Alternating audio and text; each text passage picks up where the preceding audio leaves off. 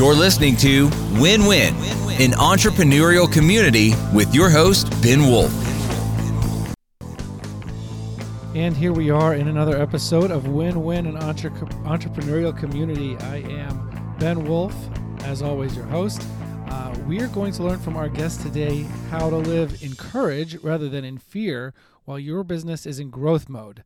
Uh, as always, I encourage you, uh, if you are getting value from this show and the you know the people we bring on here, the knowledge that we're sharing, to make sure to subscribe, uh, leave a review wherever you're listening to it, whether it's Google Play, Stitcher, um, uh, uh, Spotify, Apple Podcasts, wherever it happens to be, uh, to listen to that and uh, leave a review. It makes it more available for other people. And the algorithms, it'll come up higher in search results when people are searching for entrepreneurial things or about the entrepreneurial operating system, EOS.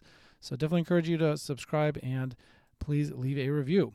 And uh, with that, I, I do want to get to introducing our very special guest today.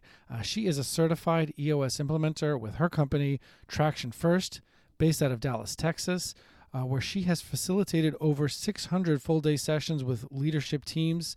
Uh, she is the author of a new book that just came out this year in Courage. That's two words in Courage. How entrepreneurs and their leadership teams can experience less pain in growth mode. Uh, I will share the uh, link to that on Amazon in uh, in the uh, description below. Uh, she is an entrepreneur and uh, was president of an accounting firm in Dallas.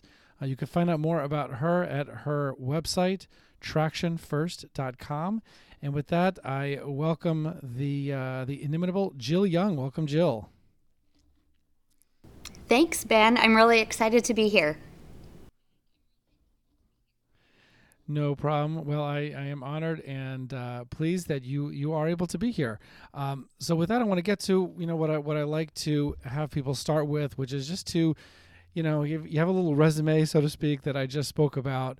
But um, you know, if you could help us give a little quick two minute history on how you got to be where you are, how you got to be passionate or you know about and doing the things that you're doing now, maybe that's not reflected on your you know your official resume. If you could talk about that for a second. Sure, I'd love to. I I love to start with my very first job when I was eight years old. So we had 4 mm-hmm. large child care centers mm-hmm. in Utah.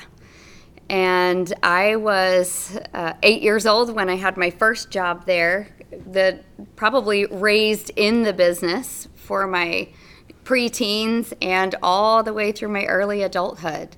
So I learned a lot by just working alongside them, and mom and dad gave me a lot of freedom to really play with the numbers of the business, play with um, what we now call core values and core focus, and our approach to marketing and training. So I just got all of those experiences really early on. So now, Ben, hmm. they're just kind of ingrained in me. But whenever anybody asks where, uh, where do you get your um, your skills or your enthusiasm for entrepreneurialism, it always goes back to how I was raised. So that's the biggest, uh, if we call it root cause, of how I mm-hmm. have found myself mm-hmm. here. If we did, if we did a fast forward like you mentioned in the intro, just shortly before I was a full time EOS implementer, I was president of a CPA firm. And that's actually where I found the entrepreneurial operating system because we were hitting a ceiling and I was blaming myself for all of our issues. And so I lamented to a friend one day that I must not be very good at this running businesses thing. And he said to me, There's nothing wrong with you, Jill there's something wrong with your system. And he handed me the book. So we hmm. implemented hmm. EOS at the CPA firm. I was the integrator for a while, quickly got fired by my team as the integrator and said, You're not an integrator, you're a visionary. Uh, that was that was a hmm. fun experience. Mm-hmm. And pretty soon we loved EOS so much, and I loved EOS so much. I saw how much power it had that I decided to leave the firm and do this full time. And that was five and a half years ago. And here I am, 600 sessions in, and still learning and growing, that's for sure. Right. Well, you know, it's amazing. I mean, everybody knows who you are, and I, you know, when we had our first call a few months ago, uh, you know, I just remember you, you know, the first words out of your mouth, just meeting you for the first time, you know, from hundreds of miles away, were like a joke about my last name Wolf, and you know, we just started in on on that on that stuff. So, uh, you know, definitely, I know that I know that the fun fun attitude that you bring, uh, definitely, you know. Uh, you know adds a lot of uh, of joy and kind of op- opens the mind and the heart a little bit to allow people to do better work when when you have that kind of lightheartedness and and uh, which I know is an element of what you do write about in your book also In Courage. Uh, so speaking of that, speaking of that book, I guess part of what I wanted to you know to speak about was uh, with you together was the fact that first of all I, I, I enjoyed the book. Um, I listened to it on Audible, which is you know kind of the way I try to the way I generally read books uh, these days and um, so yeah, energy and drive there certainly comes across. Uh, you do narrate the book yourself, which is always great when the when the author narrates her own book and is able to bring her own voice, and you really know exactly how they wanted you to read something by the way they read it because they wrote it and they're able to read it that way. Um, what what was that like? I don't know. is there a recording studios? Like, what is it like re- recording something that you yourself had written for the written form? Well, uh, first of all, it's kind of fun how I decided to read my own book for Audible. And I have two books now, and I've done the audio recording for both of them. So, the, with the first book, when I sent the book out to test readers, one of my clients, Stephen Park um, of Easy Bell Construction down in San Antonio, when he gave me feedback, he said, The book is like you are talking to me. I can hear your voice. I can hear your enthusiasm. So, because that's a very unique part of who I am and how I do my coaching, I thought, wow, I don't think the full book would come across in an audible unless I did read it. Now, that might be an optimism bias or a something like that. Like, oh, I can do, you know, I can uh-huh. do it better than somebody uh-huh. else would. But because that's such a part of who I am, I decided to do that.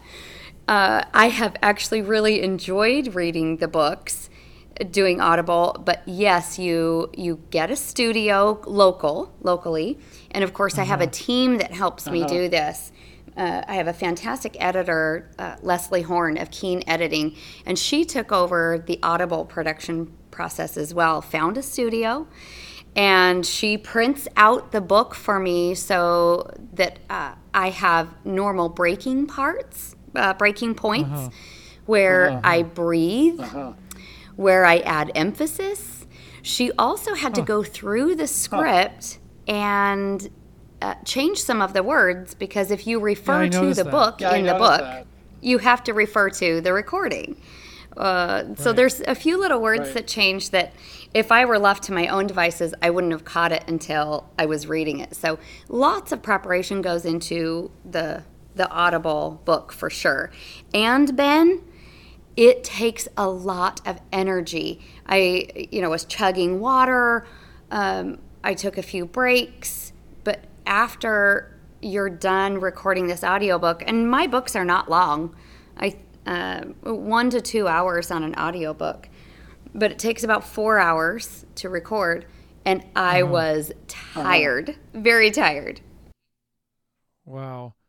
Well, that I mean, I, I, certainly would not have, have any idea how much work goes into that. So, I mean, it's just super interesting for me. Something I didn't know anything about. It's okay. Glad I asked. That's really interesting.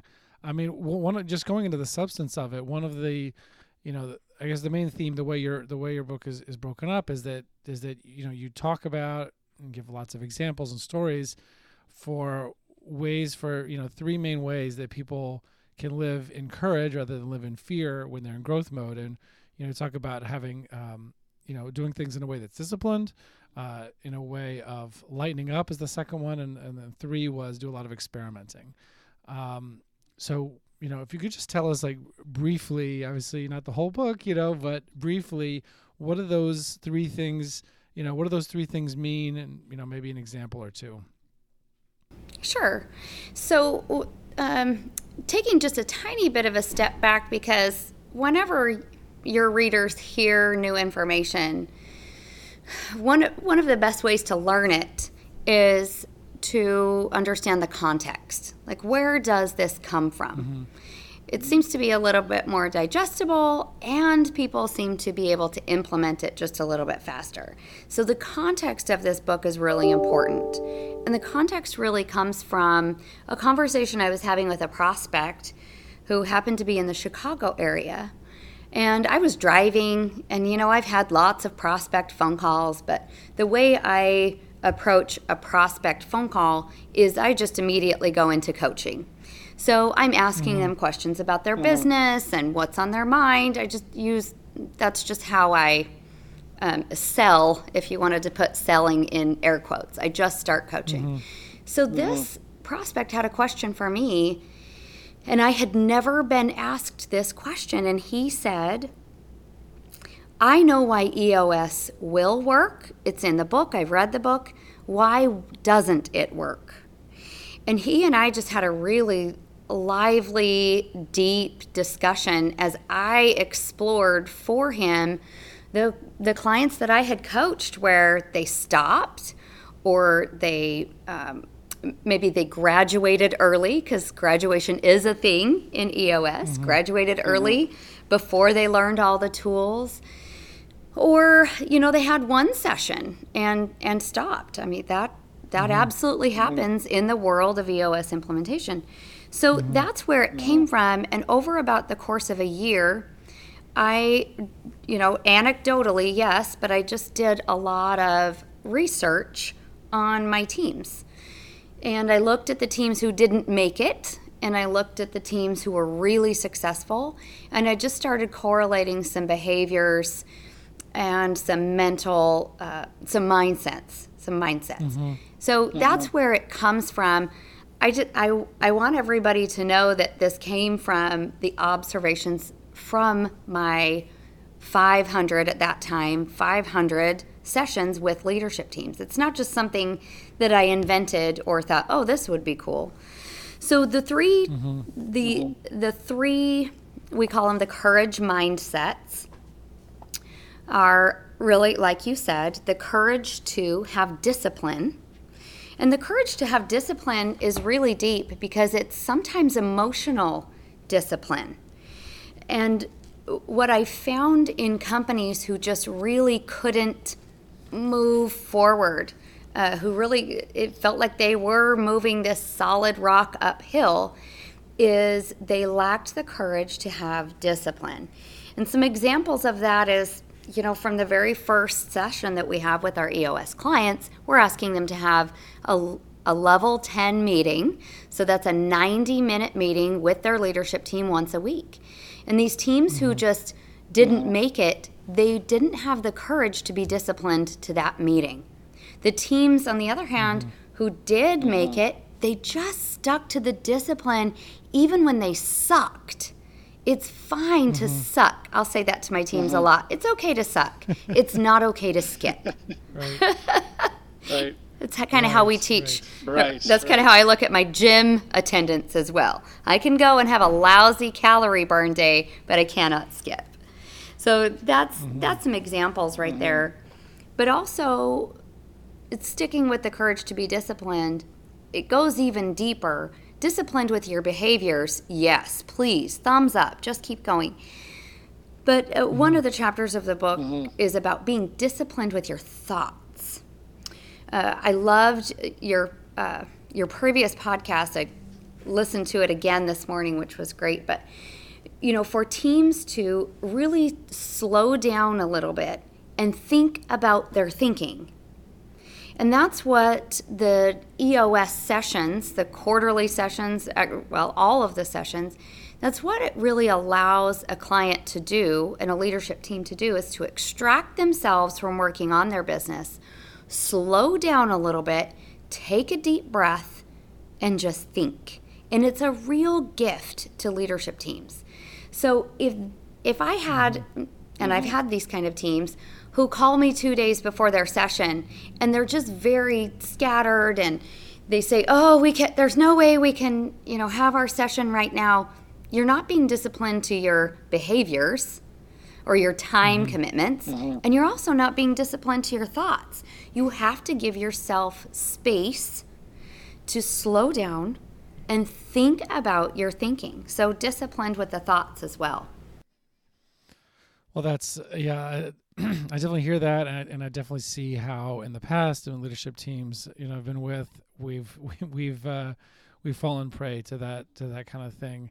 You know, when you you you also give the example in the book about the EOS discipline or practice of having clarity breaks. You know, taking out some time each week to you have to have a clarity break, and that it does take courage. I mean, absolutely.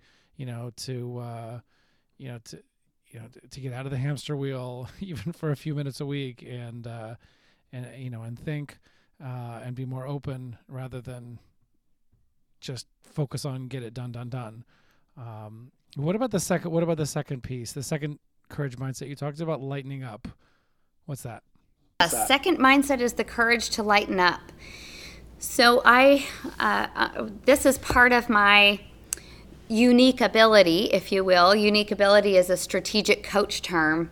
I'm actually a member of Strategic Coach. That's where I get all of my coaching. And part of my unique ability is is to have energy and to be fun and lighthearted.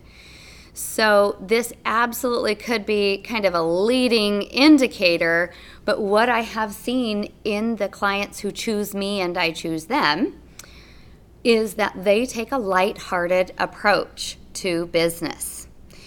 The mm-hmm. teams that don't make it, or the teams that quit early or just quit altogether, uh, what I had correlated is that they were so uptight, they were so serious that they really had um, sometimes a, I might be getting too crazy with this word, but a doom and gloom approach to business. And so sometimes I like to say, let's go ahead and be serious about the work, but we're not going to take ourselves seriously. We're human, we make mistakes. We're really excited about hitting our results and getting um, into the nitty gritty and making sure we've got right people in the right seats and we're solving the issues at their core root cause. All of that, let's take that seriously. That's great. But let's not take ourselves so seriously. And so that's where that courage to lighten up comes in because it's really the courage to look at yourself and say, uh, yeah, I have flaws and I do want to enjoy myself at work, uh, but we can still do a lot of good work and not take ourselves so seriously. In fact, one thing that I found correlated as well is that when we as a leadership team, and then of course I'm included when I'm leading these sessions, when we can laugh a little bit, when we can tease each other a little bit, uh, mm-hmm. we actually get mm-hmm. better work done, better serious work done. Just yesterday, I had a team here in my session room. So here's a perfect example of lightening up. They mm-hmm. decided mm-hmm. to, they decided to have a game called Scare Bingo and okay. you know they're okay. fun little bingo card and when you can scare each other meaning they love to hide behind corners and jump out at you then you get to fill your bingo card.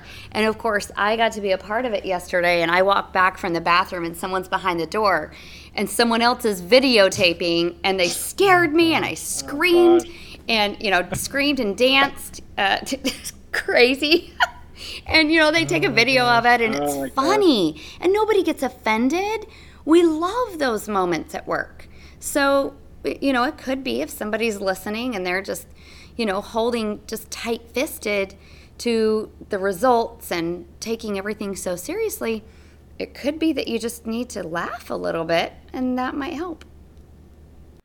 Right might open things up. I guess i get the sense uh, that it you know might allow a person to have like you know be be not so much in a constricted mindset but in a more expansive mindset and thereby you know and thereby you know have a have a better vision for the future. And, and the last one experimenting what's that the courage to experiment so one thing that i had found in teams who didn't make it is they felt like especially as entrepreneurial leadership teams they felt like they had to have the right answer right away. The right answer right away. The teams who really made it and the teams who really reached this, um, like a level of mastery with EOS, what they really love to do is they like to say, well, we don't know exactly what's going to work, but let's try this. And when it doesn't work, they say, oh, that didn't work. Let's try this. And they just really have that experimental mindset of we're, we're not really sure what will work, and they're not tied to one idea. Dan Sullivan will call it, um, he, he calls it, don't fall in love with your own idea. Don't fall in love with your own idea. Because we, there are a hundred different pathways to get to profitable. And the teams who would just hold on to that one, um, one solution and never think that possibly we could get to the same result by a different path, it was really hard for them to come back quarter after quarter and and feel like they weren't uh, they weren't making progress because that one thing wasn't working. They just didn't have the courage to experiment. But to be able to look at your leadership team or look at your whole company and say, "Hey, we're not sure this one thing is the thing that's going to get us to our 10 year target, but this is our best bet and we're going to try this first. That takes a lot of courage, a lot of mm-hmm. humility mm-hmm. to say things like that. So that's the courage to experiment. That's what I found successful teams were willing to do. Right, I hear that, and that's you know, for, for me personally, that actually is one of the one of the harder things for me. Just on the Kolbe action modes, you know, assessment. Uh, I'm kind of high on the fact finder, so I'm always wanting to, you know, kind of look into things and and you know and try to realize in advance. Uh, but I think one of the things that has helped me in the past with be better at being an experimenter is just being more explicit about the fact that it's an experiment and we're not calling this our decision we're calling this okay we're going to try these things and this is an experiment and be explicit about it and I, know, I found for myself at least where that's not such an easy thing for me uh, that you know has been kind of a way of I guess lowering the barrier barrier to entry on on uh, on being more experimental. That's a But, really um, great approach. In fact, I um, I talk about that in the book that words matter, and so especially when you're going to your teams, and I love how you've you've just used it for yourself, Ben. Hey, I'm going to experiment with this, and you know what? Did you know that experiments can never really fail? You just find data. Okay, Right. well now we know that Either thing didn't yes work. or no. Yeah. Yeah, we know Right. something that didn't work. That's that's a win. That's a win. You know it instead of just assuming right. nothing else will work. Now you know. Right. Right, right. Who yeah, it's but, yeah. That's uh that's that's so true.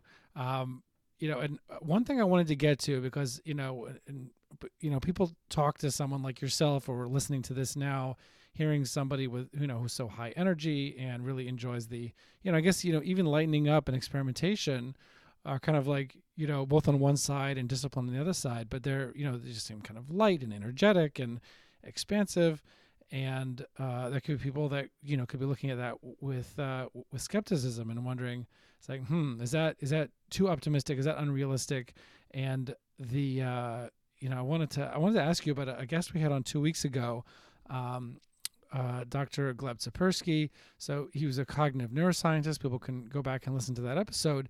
And he was speaking um, about something that I had also been reading a little bit more about uh, with, with Daniel Kahneman's book, um, Thinking Fast and Slow, the, the, the you know the Nobel Prize winning economist, and and Dr. Tsipursky er, was was was going into that, and he was speaking about how people having all kinds of cognitive biases. I think there's like 30 of them or so that are laid out, and we focused in the show on the planning bias, confirmation bias, that essentially cause people to be too optimistic in their decision making and planning, and not not look at content, not look at contingencies, not look at things that could go wrong. Um, and so I was thinking how superficially some might think that you know living in courage and focusing on the positive despite fear uh, might somehow contradict the skepticism necessary to overcome one's own cognitive biases. Um, and so, you know, I was hoping you could explain, you know, for people that might have that impression or might be thinking might be thinking that in the background, you know, why why you think that's not the case. So I I appreciate how at the surface, you know, In Courage uh, could seem like just you know at all costs just run out there and face your fear and you know hit your head against the wall. But the book is actually not saying that at all.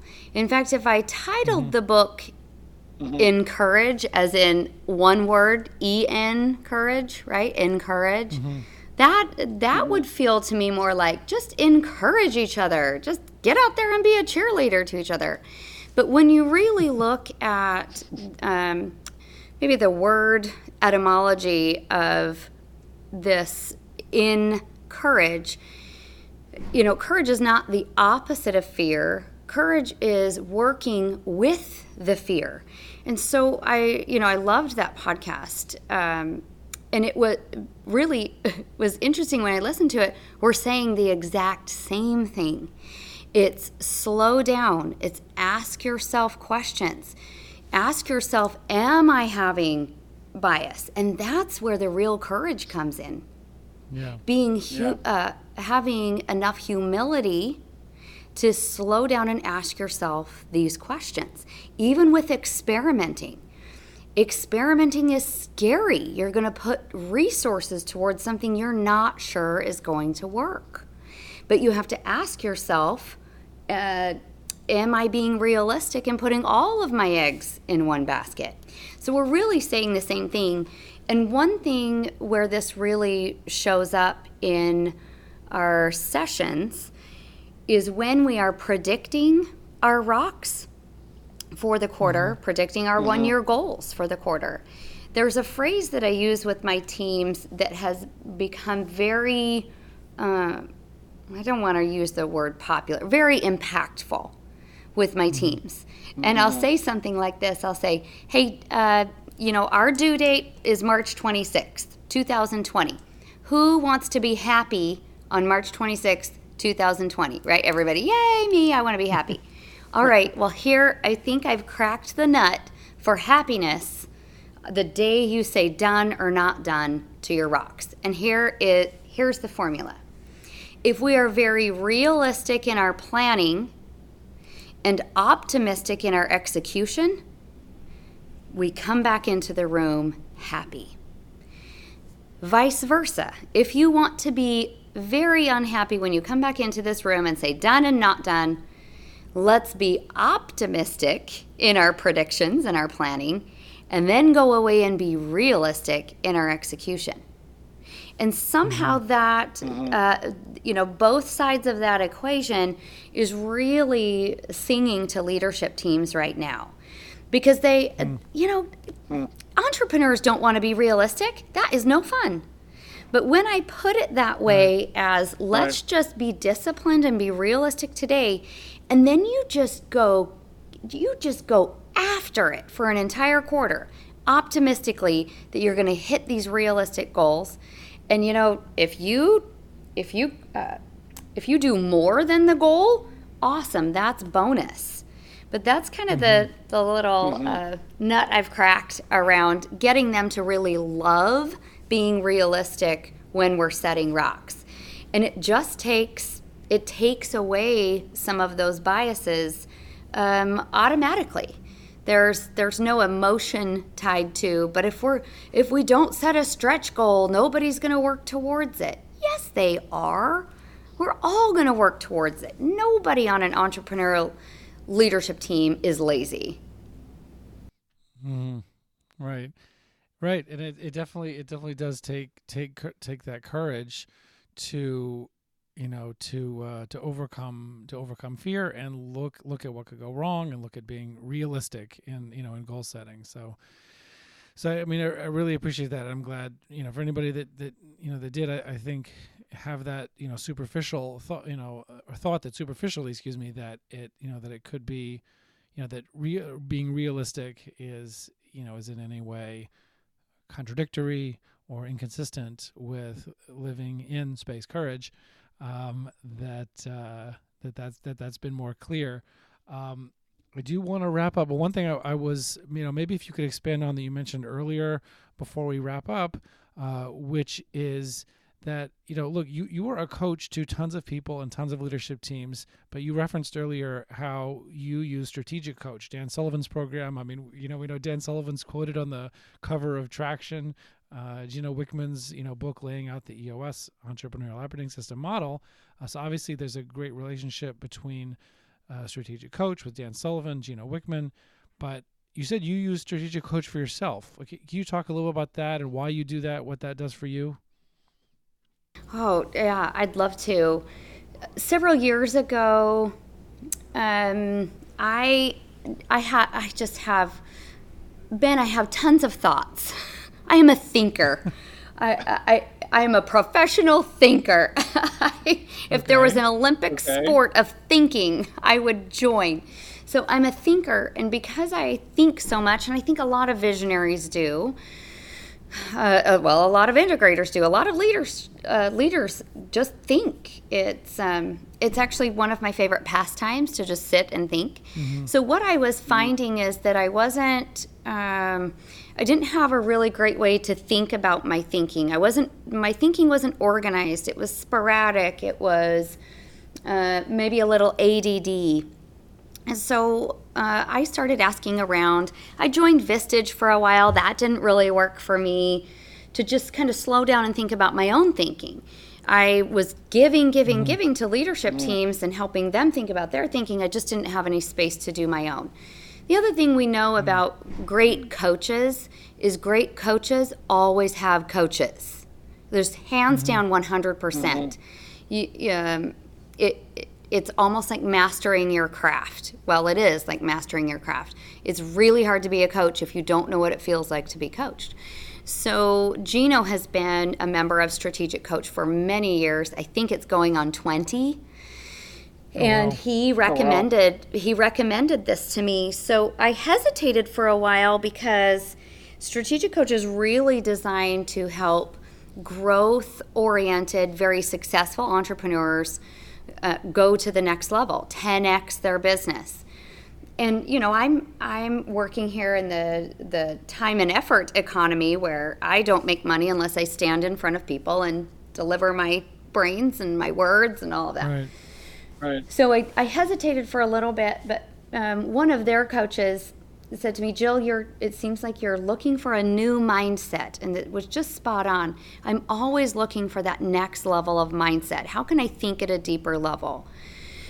And uh, she said, you could either join coach where we can help you find those new mindsets, or you can go try to find your own mindsets and then join coach. So I just decided to go all in I've been in there two years now, and the incredible way, the incredible tools that they've taught me to just organize and think about my thinking. Um, I've made my money back on my coach program. I have I have found incredible new ways to think about the world and the work I do. And then here's here's the other huge benefit. It worked so well for me to organize my thoughts and know what I really wanted out of life and mm-hmm. relationships and my mm-hmm. business that I began recommending it to my visionaries. And so, mm-hmm. where we talk about sometimes di- visionaries aren't very disciplined in their thoughts or their thinking, what I have realized is that when my visionaries go to coach, strategic coach, and they're mm-hmm. running on EOS, the freaking sky is the limit. These visionaries come back into the session room a new visionary. They're disciplined, they're organized, they know exactly what they want instead of a shiny new thing every quarter. Their teams mm-hmm. Mm-hmm. respect the visionary more because they're giving a clear vision and clear direction instead of let's climb mm. all of these mountains they're saying oh, this is the mountain we're going to climb so the the structure it gives visionaries to think allows the visionaries to be more creative in a very focused way.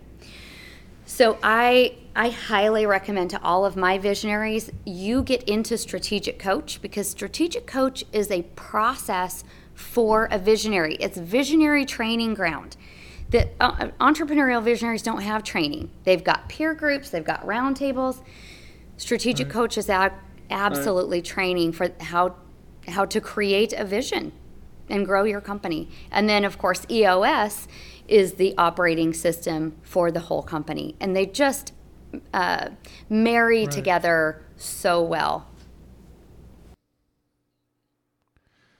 Well, that is, I mean, that, that, that's super interesting for me, and, and it's it's it's also interesting to hear how you've observed the difference in in the uh, in the session room with the entire leadership team that happens when the visionary, in particular, is is in strategic coach or is getting their own you know focused coaching and thinking about their own thinking and getting clear on what they want. That's super interesting, um, and. Um, yeah, and so with that, I, I think we're gonna we're gonna wrap it up. But I really appreciate you coming on and you know talking about how to live in courage rather than in fear, and you know in growth mode, and the different mindsets uh, for that.